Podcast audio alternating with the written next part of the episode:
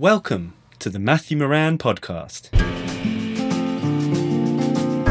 Here you will find a series of in depth conversations with the world's best nature photographers, conservationists, designers, editors, writers, and publishers. You will get an insight into the lives of creative professionals and industry experts, and it is a chance to hear their stories, personal journeys, and how they carve a niche to make a living in a rapidly changing, highly competitive, but hugely exciting field. I've had the pleasure of working with many of my guests over the years and have learned so much from spending time with them and having conversations about what it means to be a creative freelancer, sourcing exciting projects, sharing skills through partnerships, and not losing sight of your goals and dreams. This podcast is my chance to share these conversations with you. So sit back, relax, and enjoy. Today, my guest is Roxy Furman. She is a wildlife biologist, filmmaker, presenter, and activist who, at the age of 23, hit the ground running after graduating with a first class honours degree in zoology. She has a significant following on Instagram, and Roxy uses social media to great effect, educating and connecting with people about everything from her experiences about going vegan to getting involved in demonstrations and speaking about environmental issues. And I assure you, she does this in a very warm, unpreachy, and compassionate way. She is also the founder and owner of her own online business, the Zephyr Eco Market, where she sells a range of eco friendly and sustainable products. So you can check out the links on her page in the podcast section of my website to find out more about this. Roxy is now embarking on a master's degree in filmmaking at the University of West England, so I encourage you to keep up to date with what she's doing now, as we'll no doubt start seeing some captivating content and powerful storytelling centered around conservation and the need to protect our planet. Roxy and I caught up in my garden studio in North London to talk about so many different topics, and I hope you get as inspired as I was listening to her speak. The one hour format never feels like enough, but hopefully we'll get her back soon. Until then, enjoy this one.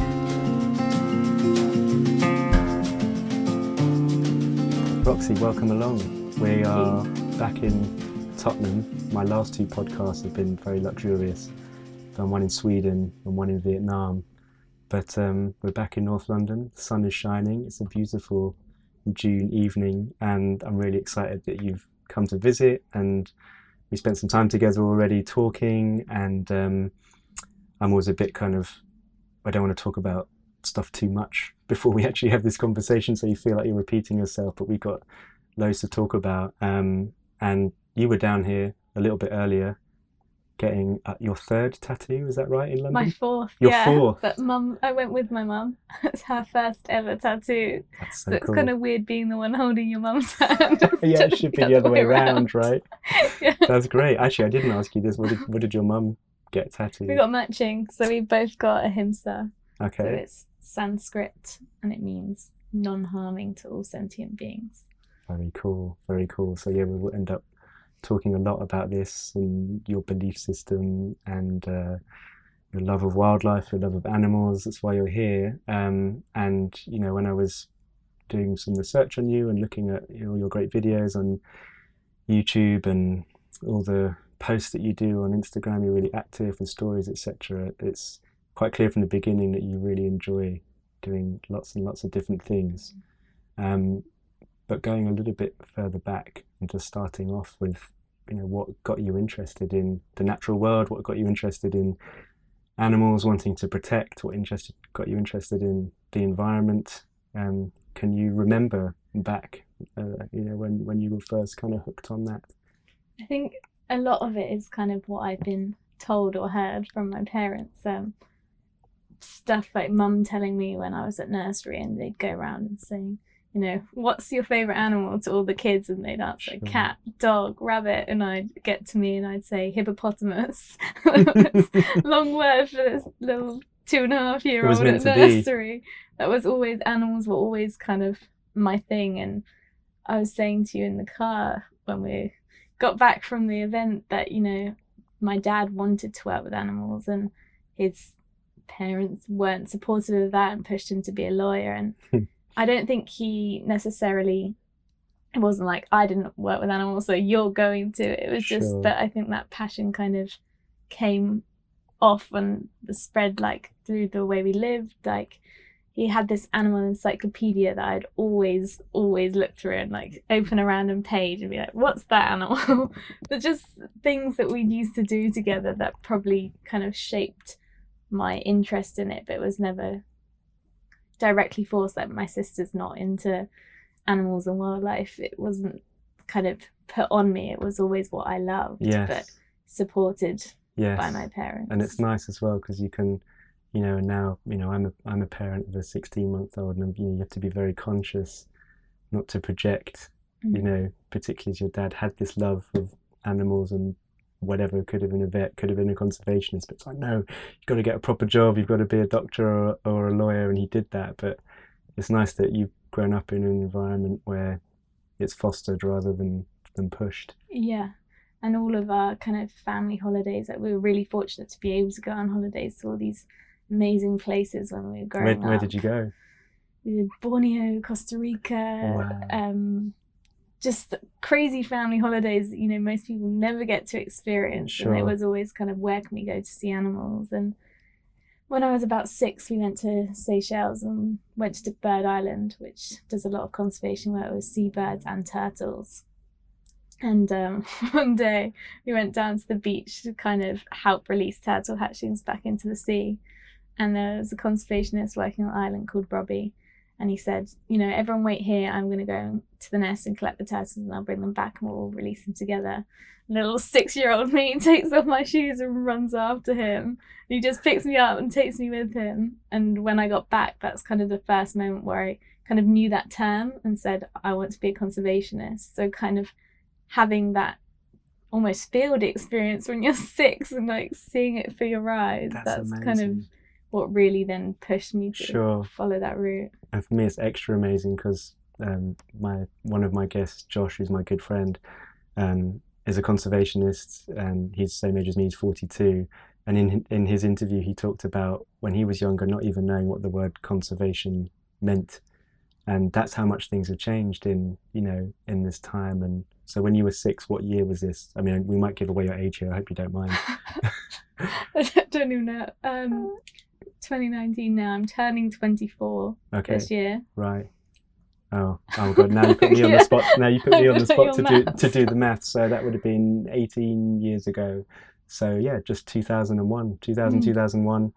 Um, you knew then that you wanted to be a conservationist. So fast forward, because there's so much stuff I want to talk about, like current, and it's really good to keep these podcasts current. But it's really interesting that you know you do all these different things, making films. Um, I know I've just found out that you're also writing quite regularly. Um, so, what was it that spurred you on to do a zoology degree rather than you know biology or geography or something? Did, you know, because zoology is quite specialized. It's quite specific. Mm. Um, it was weird because I was at kind of this confusing point in my life when it was choosing a degree and deciding what I wanted to do at university because animals were my thing and that's what I love. But I've also danced since I was three years old. and performing arts has been a massive part of my life. So it's kind of the first time where it's choosing between the two things that I loved doing.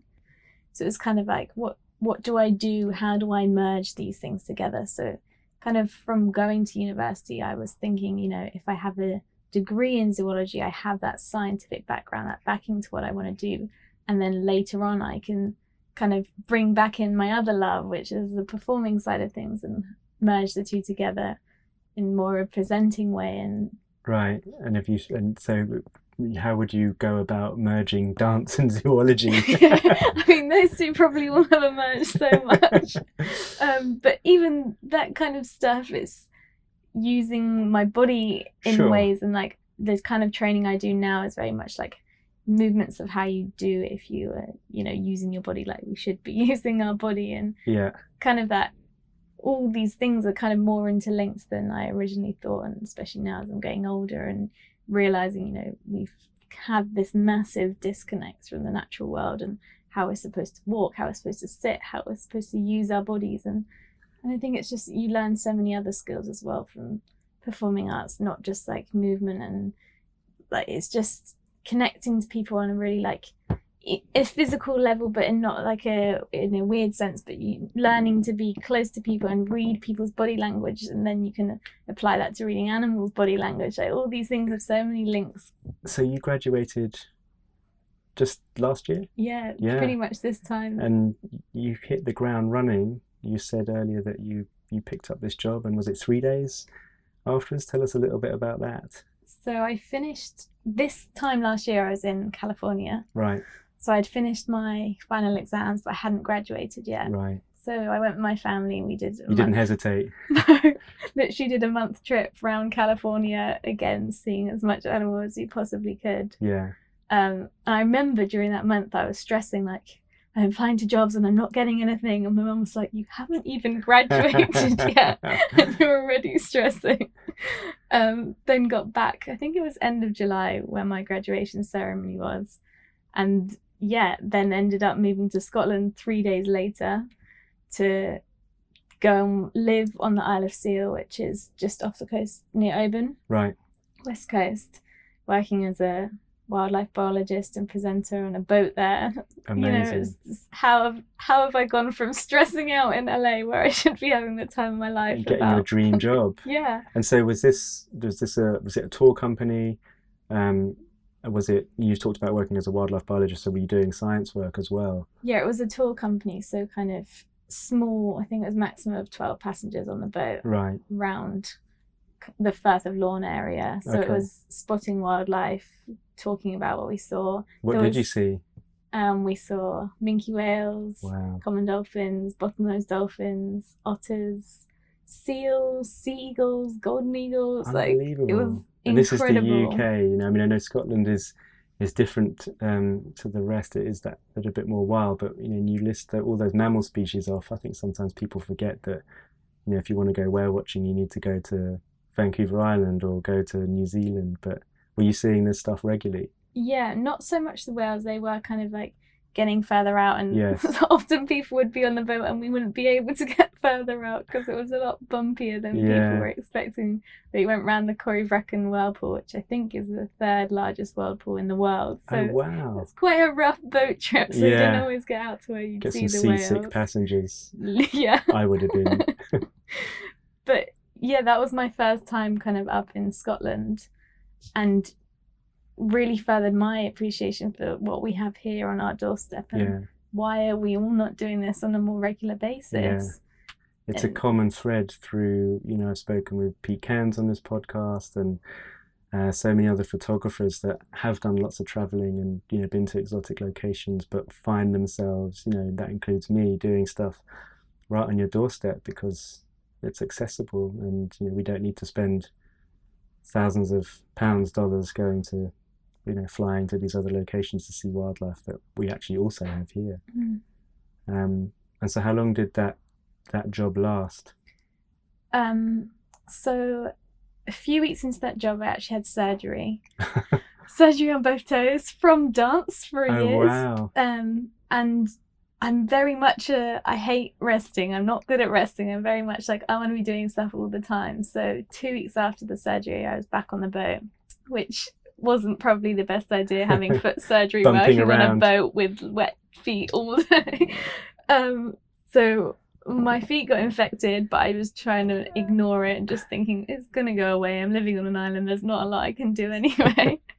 Still trying to go to work. Um, so I had that, and then also had a bad experience with my boss, which is kind of something else I wanted to touch on the fact that I'd left uni and you know thought, oh my gosh, I've got this dream job that I've wanted my whole life. I'm Mm. living on an island where I can kayak after work and like have all this wildlife right on my doorstep. I literally thought this is what I wanted. It's this is dream, what I need. yeah. So when this situation happened with my boss, and you know, it was he, he was the only one running the business, and he, it was me and one other girl working for him. There was no one I could have gone to above him either.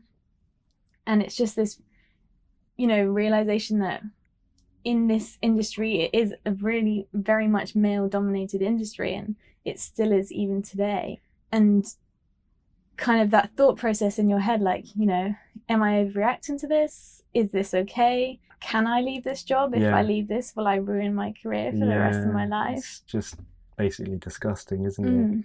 So did he? He made a pass at you, or touch you inappropriately? Yeah, or- touch me inappropriately. Right. And straight away I said, don't touch me. And, you know, he played it off as, oh my gosh, I don't know what came over me. And then I was on the boat about to do a five hour boat trip thinking, have I overreacted to this whole situation? Like, am I, am I being unreasonable? And then get home and find out he's done it to my housemate and the girl that was there before me and quit just before I left. When you realize that it's not a one off accident, which even then it shouldn't have been okay. But when I realized the extent of the situation, I was like, I can't work for this person. No. And no one should put themselves through that in any kind of work scenario, any scenario whatsoever. yeah, it's such a horrible abuse of power, especially Mm. for young people. And like you say, you're getting the dream job, and you know that's and you you hear it so often with abuse that you start questioning yourself, Yeah. and that's when you know, and you did, which was great, that you need to just leave, and also call the police. Mm. And did anything happen? Did anything happen to this guy? Is he still running his business? Still running the business. Yeah. But for me, it was a big learning experience. And Sure. also, you know, I was proud of myself how I dealt with that. The fact that I did say something Yeah, it's great, and the fact and that's that. really hard in those moments Mm. because they have all the power. yeah and you're like oh my gosh this is my job i don't want to lose this job then what am i going to do but i just kind of had that realization that there's always going to be something else and the kind of person i am where you know i'm i, I don't stop this is like what i want and i will get it like so after i left the boat i then had to have a second operation because my feet were so Oh infected God! and then that week after was supposed to spend the week in bed, but went to Wildscreen for the week, hopping around on my crutches. Like, because I have that attitude as well, where I'm like, this is what I want, so I'm going to take every opportunity. yeah, Although I'd lost what I thought was the dream job, it, which it was, but it wasn't in that context. And I knew that I graduated, went there three days later, and some people can't find jobs for years after graduating. Sure. So I knew I didn't need it and that I could do something else. Yeah, and it sounds to me like you know, with with with these kind of experiences, and I mean, I've never had an experience like that. I'm sure a lot of that is to do with me being a man, but it's so it sounds horrific. It sounds like you've also reacted to you know that's the thing with adversity. It's like how do you react to it, and you know, reacting to it, and you know, maybe there'll be other young people. Well, I know there are a lot of young people that listen to this podcast who listen to this, and it's a really good lesson Mm. to learn and a good message to get across that you you can walk away. There will be other things, and you definitely don't need to be touched inappropriately at work. No.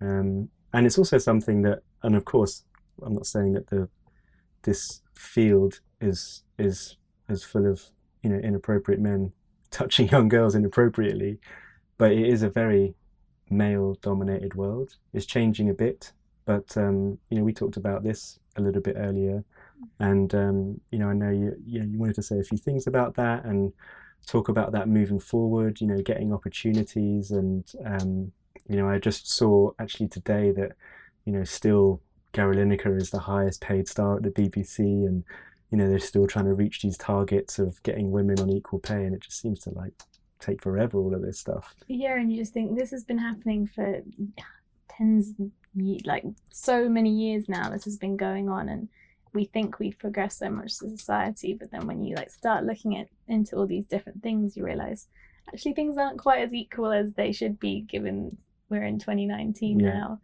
And after going to that talk at Wildscreen, there was a talk at Wildscreen on women in wildlife. Right. And they started the talk saying the fact we're even having to do a talk Right. on women in wildlife indicates that there's an issue here. Yeah, Like this shouldn't even be a topic of conversation that there is this minority and this inequality of the number of women working in the wildlife Yes. filmmaking industry.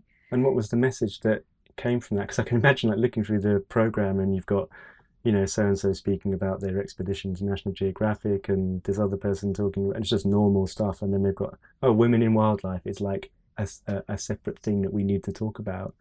And what did you? What what was the kind of message that came out of that for making a change? I think it's just the realization that's not going to change by itself. Like, you have to make these changes. You have to stand up for yourself if you're in a situation where you need to stand up for yourself. Like, be the kind of person that's willing to put yourself forward for things. Like, there was a study down where, you know, when a guy's asked, What you do? and say you say, I'm a photographer, a guy's much more likely in the study to say, I'm a professional photographer. And a woman's much more likely to play it down, say, I do a bit of photography. But switching your answers to be like, actually, I do do this and I am good at this Mm. and I could compete with anyone, no matter what their sex is, to do that same job just as well as they can. And if we're all going into stuff working on our own at- on our own mentality and own attitude to these situations and just normalizing it with the way we behave and the way we respond to things, that's going to massively help in then changing other people's attitudes as well. But equally, like speaking up when something's wrong, not necessarily in a inappropriately touching way, Yeah. because that is not the norm. That's quite extreme, yeah. but just generally, yeah. And I think you know this you know, this is a good time. Change is happening slowly, but I mean, just this week with the Women's World Cup, for example, I don't know what the viewing figures were for last night's semi-final, but apparently, you know, it's enormous. There's a real buzz around it. Um, you know, there's good money in it. There's a lot of investment in it. You know, these are um, there. There is there are there are improvements, and I think you're right. It's so much of it are the semantics. It's like how you present yourself and the language that you choose to use. Um, I think we could all do with a little bit of kind of American in us, couldn't we? Mm. Us British, we we tend to kind of underplay things a little bit. Um, so no, it's it's it's really great to hear. I think as well, like supporting and celebrating each other as well. Definitely, Like really being happy and proud of other people's success and not having that thing which we all do of comparing your journey to someone else's. yeah, and yeah. having that just like negative mentality to things trying of switching that around kind of helps in all aspects yeah. And I think also, you know, men have a big responsibility as well to speak up. yeah because they're also uh, currently, you know, the big decision makers and the main people in the field. So I think the more men speak up about these issues, um, it will help. So moving on. Oh yes, actually, I wanted to talk to you about your studies because you you were studying the African wild dogs, yeah and that sound. I mean, that's kind of you know when I, when you think of the dream job in zoology or just work, working as a zoologist, it's like radio collars and you know antennas and you know whenever you see that you know that's like oh that's what I want to do. So what were you doing with these wild dogs? And and you know what did you f- discover anything new about them you didn't know? And yeah tell us a little bit about that experience. It's funny because that was never actually what i was supposed to be studying. That was kind of from something going wrong and then last minute having to change it which sounds pretty of exotic you and know, exciting you to me. always have to have this open mind to these things because things do fall through especially when working with animals. Um, so my degree was actually a four year degree because i did a study abroad year added on to it. So I went to australia for a year. During that year get sent this list of dissertations when i go back to leeds for my final year and they were all just stuff which didn't appeal to me you know working with fruit flies in the lab and birds and studying their feeding behavior. All things which just to say need to yeah be fruit studied. is really important but not what i found like riveting to Yeah. go and do a whole year's dissertation on. So i got in contact with dr william hoppitt whilst i was still in australia and said will you be my supervisor? Because normally it's based on grades and you get can you tell us who he is and so he's a um, leader in animal behavior research. Okay. Has lots of published papers. He discovered lobtail feeding in humpbacks. Oh, wow. Um, tool use, forms of tool use in chimpanzees. Just like this awesome guy that had Yeah. done all this amazing work. And I came to him with this idea that I wanted to study wolves at the UK Wolf Conservation Centre and study learning in wolves. And he was like, "Yeah, totally happy to back you for that." So set up this study, had it all planned out, and then got back from Australia in July, just before starting my final year of uni. Was going to go to the Wolves in August, and a couple of days before found out it's fallen through. Oh, And then I'm sat there thinking, now what? And phoned up Will, and he said, "Oh well, I have a study you can do on birds." And I was like, "Well, I want I wanted to be studying carnivores. Yeah, I don't want to switch to birds." um, and then he's like, "Actually, I had master's students last year doing a project on African hunting dogs. Um, it was a master's project, but."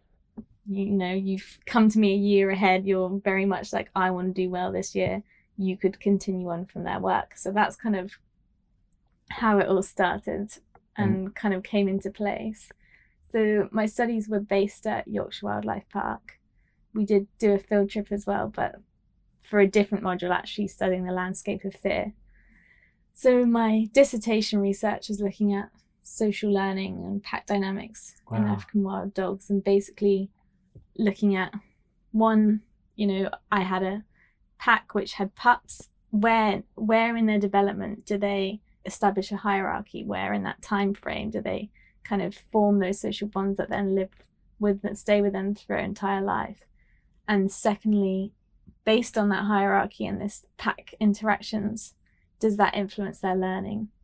Um so then you'd set them tasks and see a can they solve a task? And b can they then socially learn how to solve a task? So, by not having solved the task themselves, but just watching another one solve it, can they then learn to solve it by watching, Right. which they can, amazing. and see does that spread through a pattern based on the hierarchy? Like, are they more likely to learn from ones that they'd spend more time with and have that closer bond with? And that was positive data as well. So, it's now been shown in so many different species with the whales, the chimps, now the dogs. amazing. And that can be used in so many different ways that, you know, they're one of the most endangered carnivores in the world. Yes. And so far, there's been no successful like reintroduction efforts because it's not working. Something's missing. So, in that critical period in pup development, can you target that time in terms of pre release training and use studies like this to help them in supporting their conservation. That's amazing. So it's really comes down, yeah, with reintroduction, which is obviously now such an important part of conservation with so many species on the brink. You know, Mm. all this information, you have to find this stuff out quickly Yeah. and now. And if that can be proven through good science and sound science, then you know there's a chance that.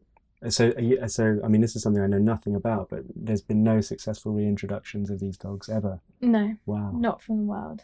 That's amazing. There's been relocations, Yes, but even they're tricky and there's very low success rate yeah.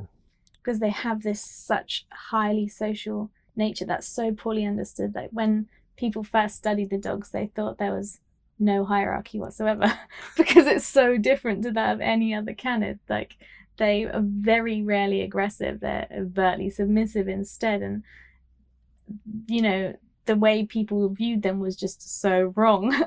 and for Africa's most successful carnivore, more so than lions, hyenas, you know, all these animals that we think of as being top predators, we know so little about them. And it's just, you know, we were talking about this earlier when if an elephant's in, endangered, everyone will back it because it's such a well known animal. And it shouldn't have to be like that. It should be we'll back anything that needs backing Yes. we'll we're here to save all species because we're, we're really the ones that have caused the demise of most species I know it's funny, isn't it? Like what, why a certain specific animal gets the backing Mhm. and why one doesn't, and um, you know, pandas are billions and billions and billions pumped into their conservation, and as far as I'm aware, they've made a really good recovery, and it's no surprise, you know. yeah and they're something that they look cute and everyone knows they even had to change the name of the common name of the dogs recently so they used to be called african hunting dogs and that was like nope don't call them they're african painted wolves Yes, because it's sounds better for PR. Yeah, Yeah. and they're not a dog or a wolf, really. They're not closely related to either of them.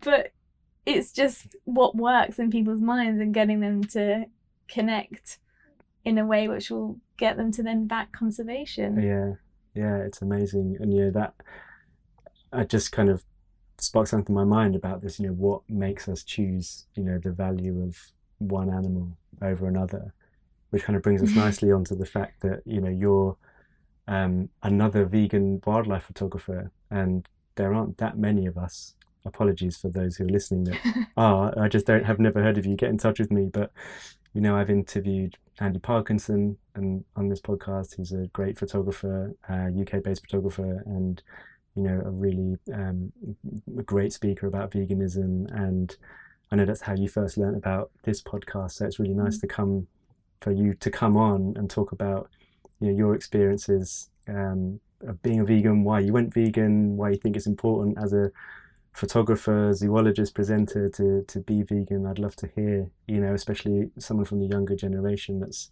kind of growing up in this sea change that's happening right now. Um, to get your thoughts on it.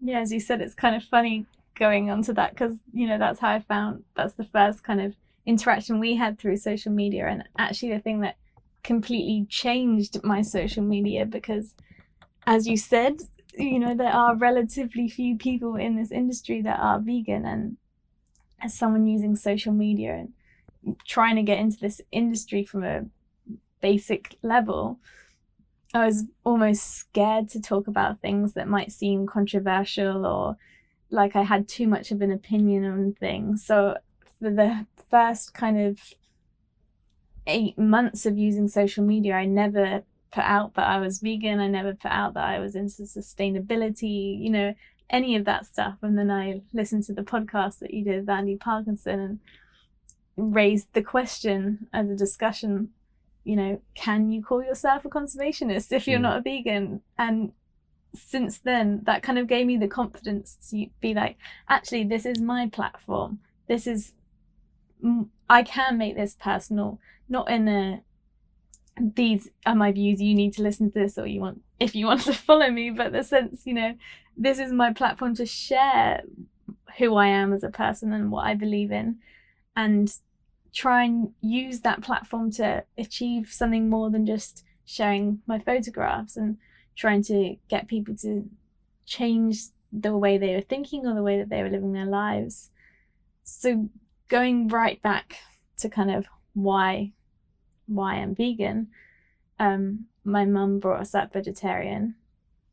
So from a young age, you know, it she wasn't I didn't know exactly why we were vegetarian when I was a kid, yeah. but I feel like it just puts you on this position where I always knew we don't eat animals because we love animals. So that's why we're not eating them. That's why mum says we don't eat them. And she was never like, you must be vegetarian your whole life. As soon as we are old enough to make a decision for ourselves, she was like, if you want to eat animals, you can do that. But we never wanted to. And we had a dad that's a carnist who eats animals and a mum that was vegetarian. So we wow. had that balance in our family. It was Dinner never... times would have been interesting, right? So was your dad eating meat on his own? And he is good to be fair. Like yeah. when he will, he eats vegan at home. Sure. if we're going out and stuff, that he he's not there yet. You'll um, stare at him at the dinner yeah. table with like these evil eyes. Poor dad. But I think kind of growing up with that gave me a very unique perspective on things anyway. And, you know, I was always the weird one as a kid because it was, it until relatively recently, even now it's still uncommon, but until relatively recently it was so uncommon. And we'd go to people's houses as a child and my mum would get questioned by the parents, you know, what do you expect us to feed your kid coming sure, here yeah. as a vegetarian? And I was like, well, she can eat most things, just not meat. Yeah. Um, and then going to university and that was the first time where I kind of thought it's not enough being vegetarian like we've learnt about these five major mass extinction events throughout history. They didn't touch upon the fact that we're in the six and why we're in the six but you know all these things kind of were not adding up in my head like and i felt like I personally would feel like a hypocrite if I wasn't doing all of I could, all that I could in my life to support animals and how they were coping out in the world. That's when I was like, you know what? I need to switch to being vegan and not just vegan, but living more sustainably, like not just in terms of plastic, but palm oil and everything, not just buying into that over consumerism that we have as a society, and it really like switching my mindset. And I think I have kind of a unique perspective on it now, and it's really working for me in terms of I don't want to put people off by being like, I'm vegan, you have to be vegan, sure. you can't be in my life if you're not vegan. But just educating people, and you know, if you see a photograph that I post on my Instagram, you're like, oh, that's so cute, how can I help this animal? Then making people put that connection together and think, oh, actually, if I love an animal and I want to help the animal, how can I harm it? Kind of trying to get that realization out of people more because I genuinely believe that if you love something, you can't hurt it. And I think that mindset that's really kind of what I want to push from a from a place of love, not a place of anger. Sure, I understand and we've talked about this. I talked about this quite a bit with uh, Jasper Doest and also Pete Cairns that you know getting up on your soapbox generally doesn't really work. Sorry, Andy, if you're listening to this, but no, we need we need your approach as well. But um, you know, wagging the finger, it just turns people off. And I think if you lead by example, you know, like the the things you say and having a platform and informing and because you know, for me as well, it's turning vegan actually really opened up my mind. It also opened up my food vocabulary. I eat way more, you know, much bigger variety of food than I did before I was vegan, for example. Um, but you know, there's so many resources out there as well. You know, we were talking earlier about Colleen Patrick-Goudreau, who um, is now a friend. I met her um, uh, uh, over New Year. Um, and I must actually just plug her podcast quickly because she did a really good job of plugging mine. But if you you, you must listen to it because it's great. She runs. She has two.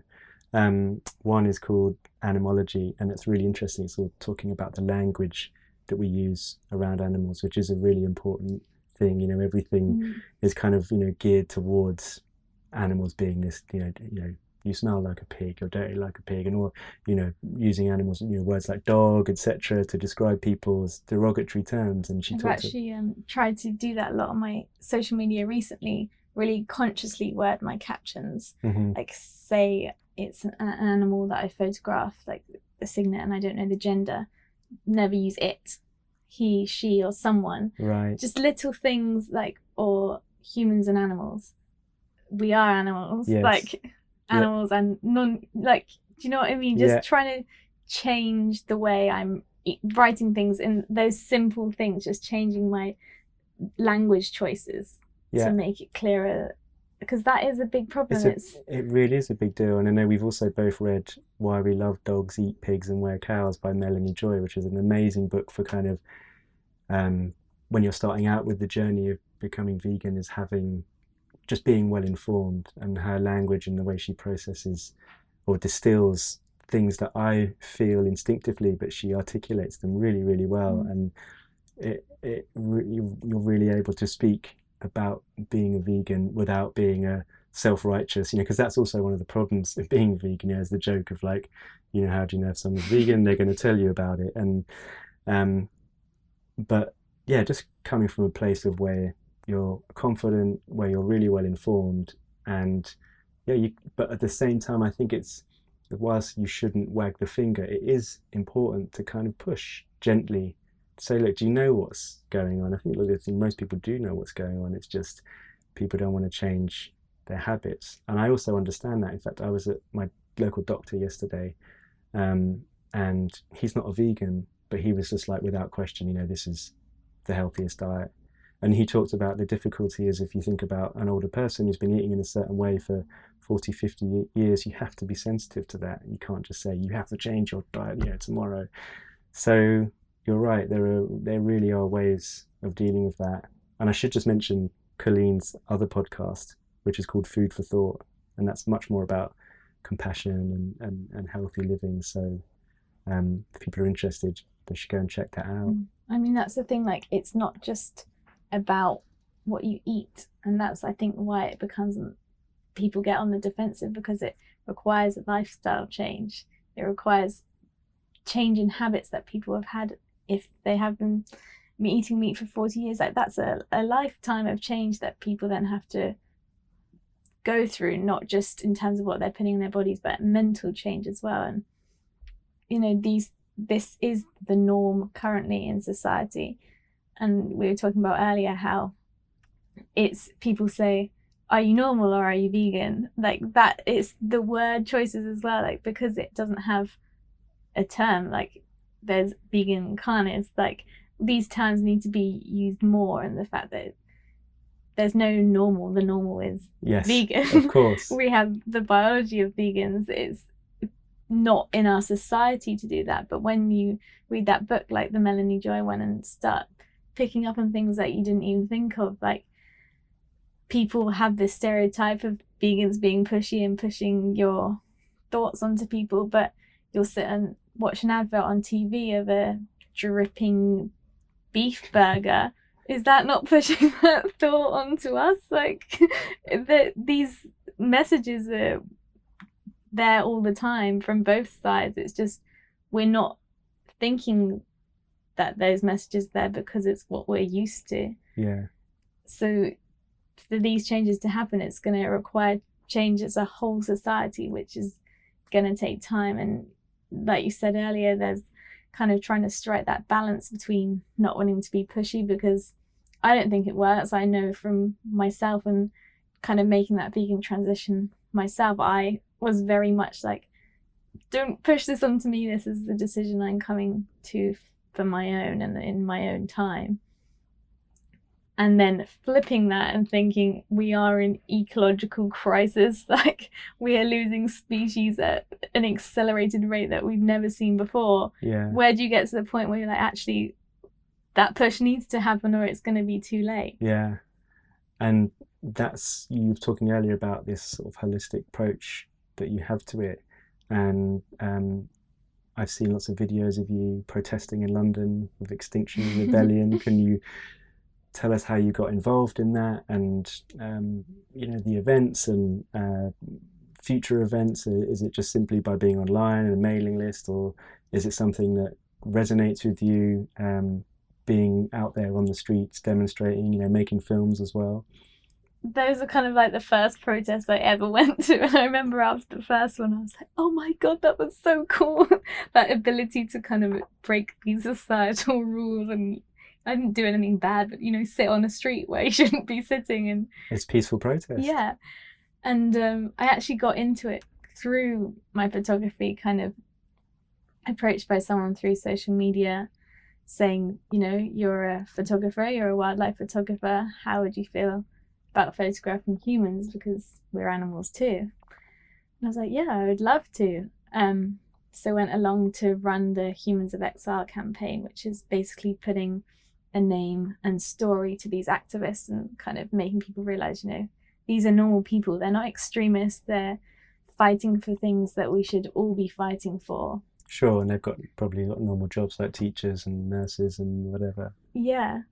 So it was the whole kind of experience with Extinction Rebellion, I mean, I don't support everything they do. Some things I haven't gone to and wouldn't go to, but majority of what they do, I'm in full support of. And it's been a weird experience of being incredible and feeling part because, you know, being someone that has these concerns about the environment and animals, you often feel like you're one on you're on your own in a sense and you feel like why is no one else seeing this? Why do i not have the backing from my friends and family? So going to this place where you're all fighting for something so important it's like this lovely kind of community feel.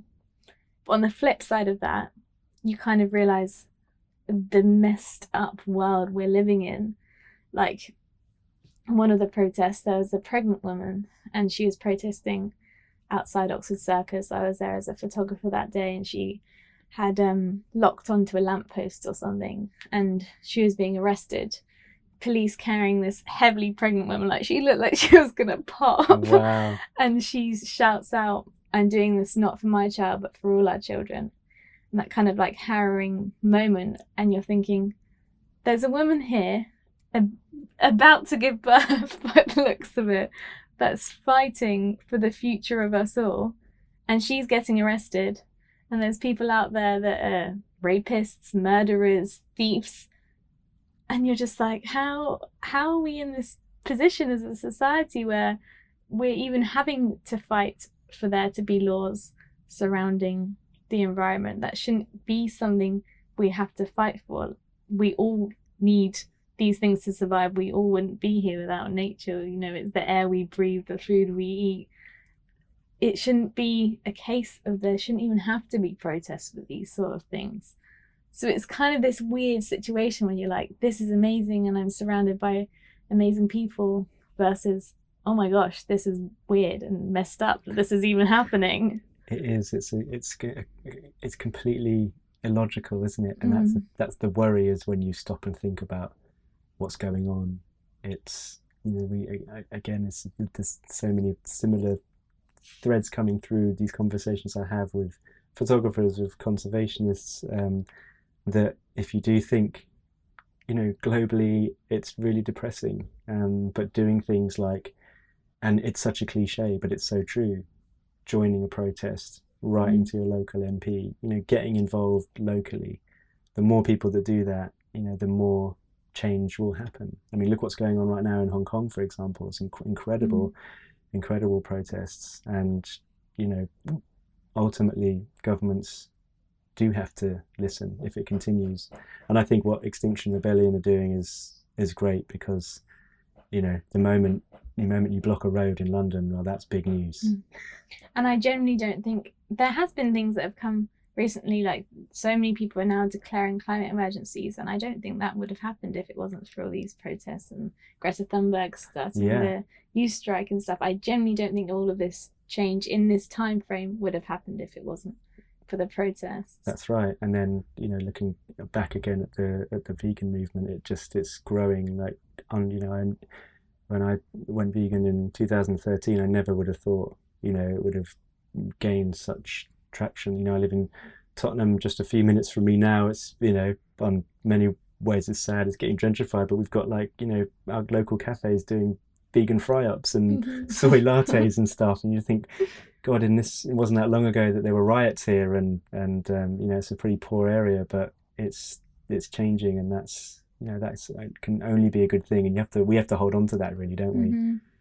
Um, I want to talk a bit more about you and you as a photographer because you know you've you've graduated as a as a zoologist, but you've hit the ground running being a photographer and you know presenting your own videos. Um, Roxy has a, a really great YouTube channel which I encourage everyone to check out. We'll put all of the links and everything in the notes on your page so people can access that. Um, but this, you know, you as a wanting to save animals, caring about the environment, what was it that made you wanted to go into the media side of things rather than the pure science side of things?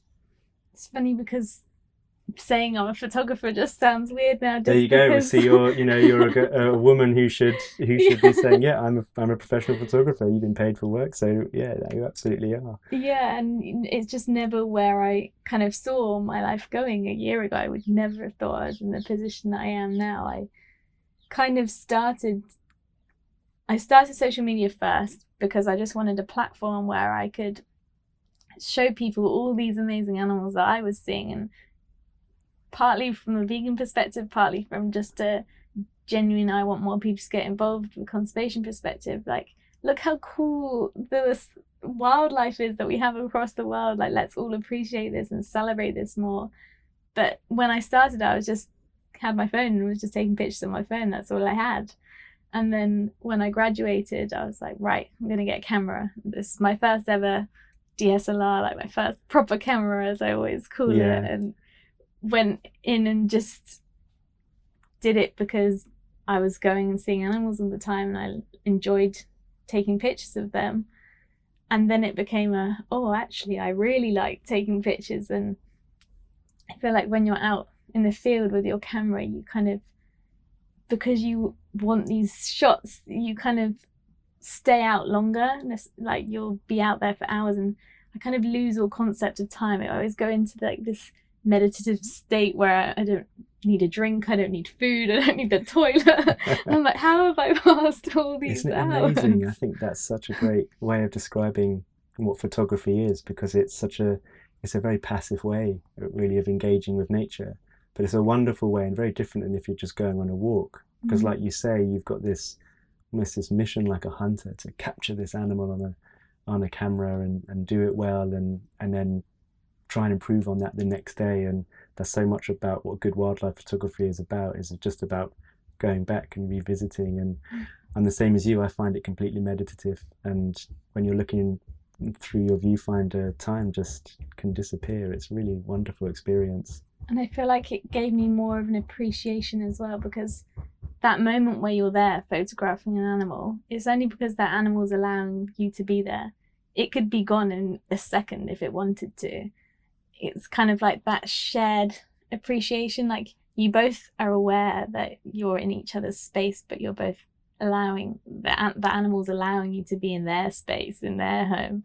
And it's kind of like that special moment that you you've been accepted into their life and when they keep going on which they should do or you, otherwise you're disturbing wildlife but when they keep going on with their normal behavior you get to see things that you know you've never seen before in terms of an animal's behavior. It's just it kind of really helped me further my appreciation for things on like a smaller scale which I'd never thought of before because you can see things with this massive zoom telephoto lens that you'd never see with your naked eye and it just became such a love of mine. And then I think because I loved it so much and had this passion for it I just kind of developed like putting so much time into it and practicing learning more. And just last week actually I went back to Skomer Island and did a comparison on my Instagram of my wildlife photography from Skomer last year, which was one of my first nice ever trips do, yeah with my camera to Skomer this year, and like I, I shocked myself at how different my photography was,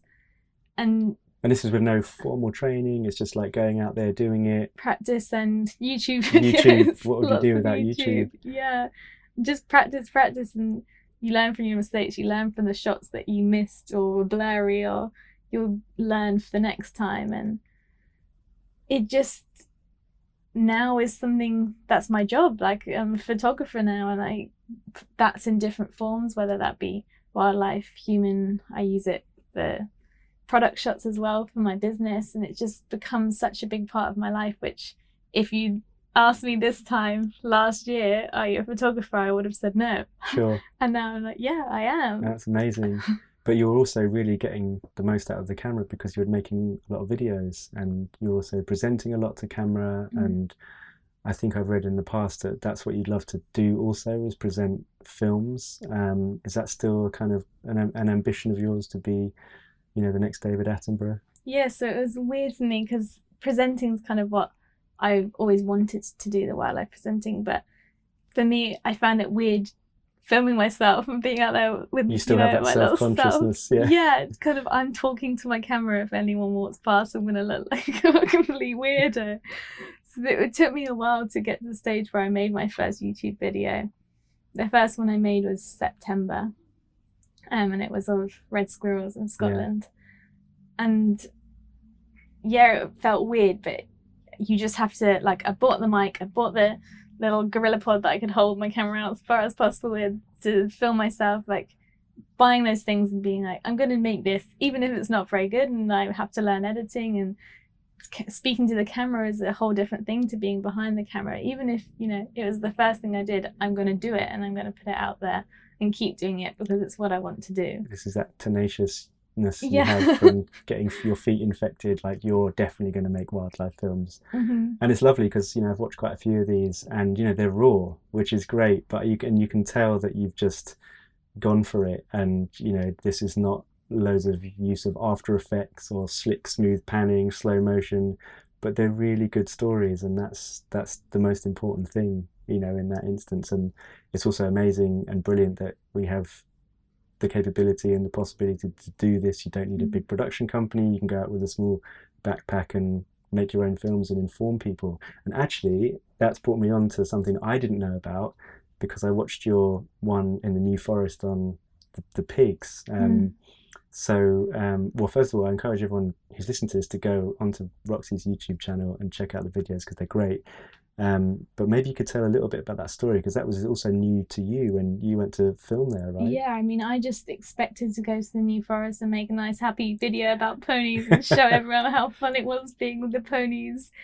Kind of a big thing I'm trying to do with my videos is make people realize you don't have to be a professional to get out there. Just go out there and do it and just have fun. That's just all I'm trying to do with them. Just get practice because I do want to get into presenting and just have fun with it. So I just went there as a day trip to the New Forest. And as I was leaving, I noticed some pigs in the forest, and I was thinking, why are there pigs in here? like, that's not what I expected to see here. And they were just roaming free. Just roaming around. And as I got closer and to do some photography of the pigs, I noticed these staples in their noses. Mm. And I did a plug straight away on my Instagram stories, like, what is going on here? Why do these pigs have staples in their noses? Like, what am I looking at?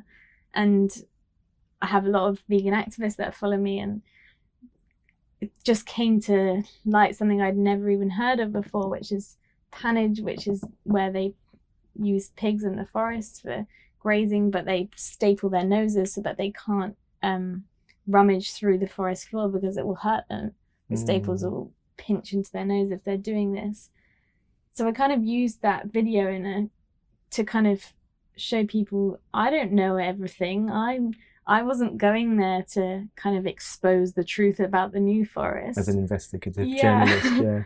but I was like, if I don't know this, think how many people don't know this, and it's something that most people would probably be outraged to hear that this is being done. Like, how is that ethical and okay for us to treat animals like that, to stop them foraging in a natural way, causing them pain, just when they're trying to look for food, a basic thing that every being on the planet needs is food. And yeah, that YouTube video wasn't as planned. It was obviously not as planned because a lot of it was filmed at home afterwards after I had time to do the research into actually what was going on there. But I think that's why it's working because not, I'm not trying to say I'm an expert or I try to just keep all of my videos as very raw. Like I'm just a normal person yes. trying to learn about things and do good things that we can all be doing. Yeah, and I think that's something we touched on a bit earlier. Is that um, I think you know, especially with social media, people are seeing you and oh wow, you know, Roxy's here, she's there, and she's making these videos, and and, and it's a glamorous life, but underneath it is a lot of hard work. It takes mm-hmm. time to drive to the New Forest to present, to learn about sound, to learn about you know good editing and how to tell a story, and and and I think it's really important to let people know that yeah a lot of hard work goes into this and a lot of mm-hmm. frustration of missing stuff or messing stuff up. And like you were saying earlier learning from your mistakes. But i think you know a message from this is just advising people just to go out and do it. If you've got a good idea yeah. you can go and do it like I started from nowhere. I had no photography experience, I had no filming experience, no presenting experience, but I was like, this is what I want to do, so I'm going to do it. And social media is hard work. It can be a full time job for a lot of people. Like creating content requires so much time. Like even a photograph, it's not just that photograph, it's the trip you took to create that photograph, flicking through the hundreds of photographs that you took, editing that photograph, thinking of the caption, like for videos it's the hours and hours of editing and editing videos takes me a long time maybe because i'm not very good at it and hopefully it will get a bit get quicker. better, yeah. Um, but with that with that pig video a, really funny thing happened. Um, so i watched it and then I, I i just think i just went in to grab a cup of tea or whatever and i came back. And you know youtube just auto plays and and it and it had like suggested content. So the video after yours wasn't another video of yours. It had jumped to how to rear hogs for you know farming and for the best bacon possible and oh i was just God. like oh my god they've they've got to sort their algorithms out you know really... this is the complete opposite of what yeah. she was trying to say in this video. i'm not i'm not endorsing this at all well that was the other thing on instagram the other day this is a thing i want to touch upon how there's this kind of lack of rules as such yet for social media. Someone shared a photo I took of a African wild dog and put it on a hunting Instagram page. Yeah. And I was like, for a start, they didn't ask me to use that photograph, which is a whole other issue. Yeah. They didn't tag me in that photograph, but also like if they had asked me, I would have said absolutely no way. You're not using my photograph to promote hunting, which is something I'm completely against in every aspect. And it kind of just goes down to this thing of, you know, being a photographer and or creating content online. This work is like so precious to you. It's your time, it's your investment, both like emotionally and time wise. And it seems like you have this easy, amazing life, but that's a lot of scheduling posts to create. So one trip can last for a month's worth of content and, you know, thinking about how you're doing things and kind of trying to find ways of making people realize that it's not a glamorous life that we're living. We live normal lives, and these are the highlights of our lives that we're sharing. Yeah, I know, and it's a, you know, there aren't that many people, or a small percentage of people do, but most people want to talk about how amazing their life is Mm. and how cool they look, and and so you know, it's one of the things that drives me mad as well about social media, even though of course it is such a useful platform. Yeah. Um, I think it's using it for good as well. There are so many things that I think are wrong with social media and different fields like beauty and fashion and you know all this issue with young people having such bad mental health issues at the mm, moment. eating disorders. yeah. And people being on their phones and being behind screens is part of that issue. We again we have this disconnect from nature as a society that's kind of not being instilled in us from a young age anymore. But social media can be used for good as well. Like some of the people I've connected with with social media, some of them are my best friends, and I would never have them in my life if it wasn't for social media. It puts you in contact with these people that have the same interests, the same passions as you, and you have that as kind of you know your baseline from the start of your friendship and your interactions with that person. And if you're using it to spread positive messages about the way people can live their lives and change things, I think it's just again changing the mindset on social media and using it for positive things. Definitely. I think it's a that's a really good message. Um, we're going to have to slowly start wrapping this up now. yeah, Um, sure. No, it's fine. It's it's it's just been great so far, and and uh, it's been really I've really enjoyed just hearing you talk so passionately about all the different subjects that you're involved in. And one of them we haven't talked about there, and you reminded me my when you talked about being really busy and all the hard work that goes in, you know, behind all your projects. And one of them is this. You did mention it a bit earlier. Is you have a an online retail business for for products. So why don't you talk to us about that and when did you start it? What do you sell? This is a good chance to to plug it. We'll also put the links up um, on your page so people can find out about it. But yeah, tell us about it. During my uh, final year of uni, I kind of made this crazy rash decision. Came down. It was actually on New Year's Day, and I was writing out my resolutions for the year. Went downstairs and I said to my parents, "I'm going to start a business," and they were like, "What? You're doing your dissertation. You've got your final exam. Why are you starting a Ultimate business?" procrastination. It's like you started cleaning the bathroom or you know organizing your books in alphabetical order. No, you're going to start a business. no, a I'm starting a business and I'm using my overdraft that you get when you're a student and I'm investing all of my money I didn't have into this business. Um, but it was something that I felt was emerging and something I was passionate about and aligned with everything else I was trying to do. So my web shop is a place kind of like that one-stop place where you can go to to to get everything that's the eco-friendly alternative to mainstream products. So it's called Zephyr Eco Market. Okay. The reason why I call it that is because Zephyr is a breeze that travels through the environment without causing any disturbance. So the leaves don't blow around everywhere when the breeze goes past. Everything's still and calm. And I believe that's how we should be living. We shouldn't be destroying everything on our path, taking and using things we don't need. We should be leaving no footprint on the earth and everything that's surrounding us. So it's kind of, you know, a range of products that allows people to make changes in their life to reduce their harm. What kind of products? Everything from bamboo toothbrushes, coffee cups, um, to chopping boards made out of recycled plastic bottles, Awesome. yoga mats made of from recycled cork, kind of a variety of different things beauty products free from palm oil and animal products. Yeah. Other harmful things that we're chemicals that we're putting in our skin and absorbing into our bodies that we don't think of. Just so the range of products kind of allows people to live in a less harmful way. But I also work with two charities as well. Um, one of them is One Tree Planted, so they plant a tr- plant trees in forests of Borneo that have been destroyed by palm oil plantations, which is obviously a whole massive issue that we could get It's into. another right podcast now. worth, Yeah. isn't it? And the other is painted dog conservation, Oh, great. which is obviously so close Of to my heart. And, what happens to the proceeds of the, the sales go to these? is Um, that how you so support the them? yeah, so proceeds, and I sell some. They have a place called the Iganyana Arts Center where they employ local people out in Zimbabwe, and they take snares out of the wild, which are snares aren't specific to animals. Anything that goes through them will be caught and killed. So Yeah. they employ local people to go out and remove these snares and then transform them into artwork. Wow. So it's teaching local people that you know you can earn money from the wildlife that's here without harming them Yeah.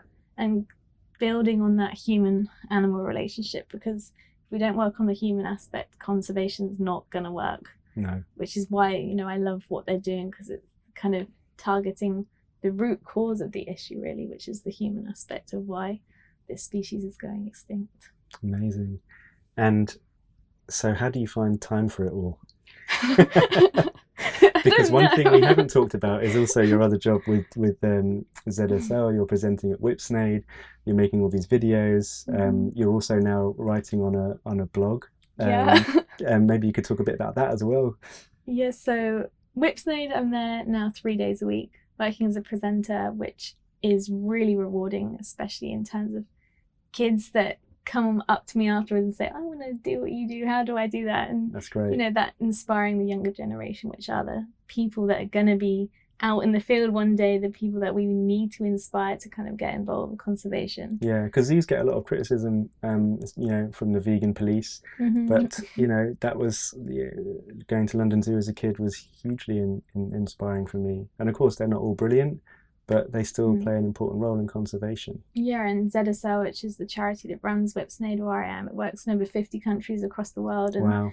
You know, they even talked about it in our planet. The Przewalski's horses at the turn of the century, there were 12 left in the world. and if it wasn't for captive breeding, they'd be extinct. Yeah. There's now a thousand back in the world. And, you know, kind of getting people to realize there are these amazing things that captive environments are doing, but it's wh- what is the captive environment that you're supporting because they're not all the same.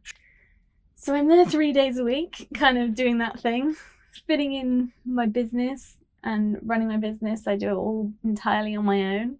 Have my stock room at home, process orders on my own, emails, Wow. everything. Just kind of So you're a master at like you know where to buy your packaging and packing tape and um, all the boring stuff that goes in the, the back end of running a web business. yeah, and kind of learnt the hard way, learnt by my mistakes again, and just learning as I go. And very supportive parents as well that have been like, "You need help packaging up your orders?" and we'll Well, sit there doing it together. They're very useful parents, aren't they, in those situations?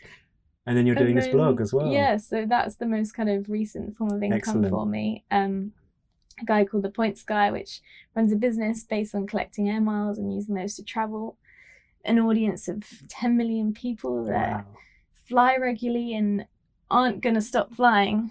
So when they launched the UK branch, they got questioned, understandably, a lot about, you know, given the circumstance we're in and the environmental situation we're in, how do you feel about this?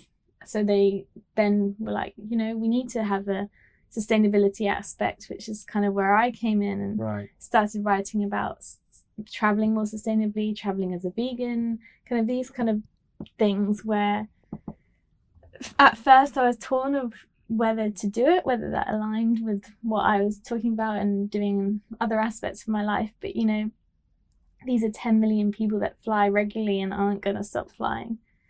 And there's all so much I can do on my Instagram to people that have these interests already. But actually, you know, these are people that don't have these interests. Sure. So getting just planting those seeds here and there could actually be more powerful. Coming out of the bubble. Yeah.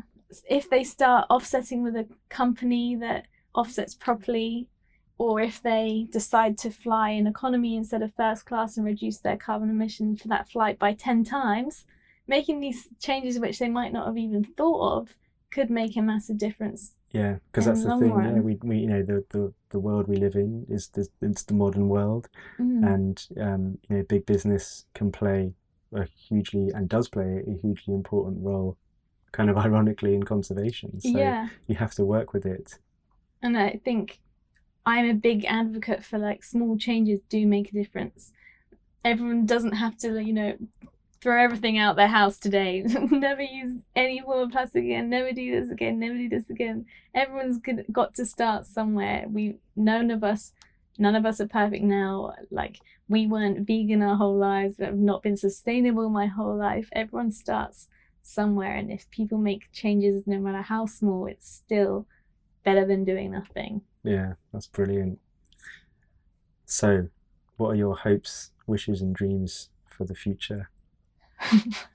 Hard question. Especially now because I feel like I'm in a place in my life where I'm accepting everything as it comes and I don't feel like I have to necessarily be a photographer, presenter, a, you know, I don't have to have this label. I, I do a bit of everything. I'm a zoologist, I'm an animal and climate activist, and if that encompasses everything, then so be it all I know is that I want to be out there teaching people about conservation, promoting animal and climate activism, and inspiring people to get out there and do the same. So, in terms of like a future goal, that's where I want to go, and the path I'll take that might not be the path that I necessarily expected, but as long as I'm achieving that, I'll be happy. That is a brilliant answer, Roxy. Thank you so much. It's been so great talking to you, and um, there's so much more I want to talk to you about. We will, Thank you for having me there. It's a real pleasure. So we'll get you back on. Again, we'll put a full um, set of links in the notes, and um, yeah, we'll keep following you um, on your journey. Definitely follow Roxy on Instagram if you're listening. Um, I don't know you. I I'm not super active on Facebook. I don't know if you are, but I mean, not super. I try mm. to do Facebook, but bit much doing everything, isn't yeah. it? Pick and choose. But um, yeah, we'll um, we'll we'll we'll we'll keep the conversation going and and get you back on in the future. Thanks so much for coming along. Thank you for having me. It's been amazing. What a pleasure and a joy talking to Roxy. I really enjoyed listening to her measured approach to all the areas she is working in, and it's the common thread when talking with all my guests is looking at just how hard they all work and Roxy is no exception. Which is why I'm really looking forward to seeing so much more of her work in the future. So, there are plenty of links on her page in the podcast section of my website, so you can check out what Roxy is up to. And be sure to click on the link for our online store, Zephyr Eco Market, where you can buy a whole range of environmentally friendly products. Is it too early to mention Christmas? Of course not. You can also share this very podcast with your community. It is free. They are all completely free. So please, please leave a review on iTunes. It helps us to reach a wider audience and hopefully to connect with people who don't necessarily put wildlife, conservation, and the environment at the forefront of their minds. So there's nothing wrong with a gentle nudge, right? If you don't already, you can follow me at Matt Maran Photo on my Twitter and Instagram handles, and on Facebook it's forward slash Matthew Maran Photography. You can keep up to date with behind the scenes work on my blog. There's videos, I'm updating my galleries, and a whole bunch of other stuff. Thanks again for listening. It's much appreciated. We'll see you next time.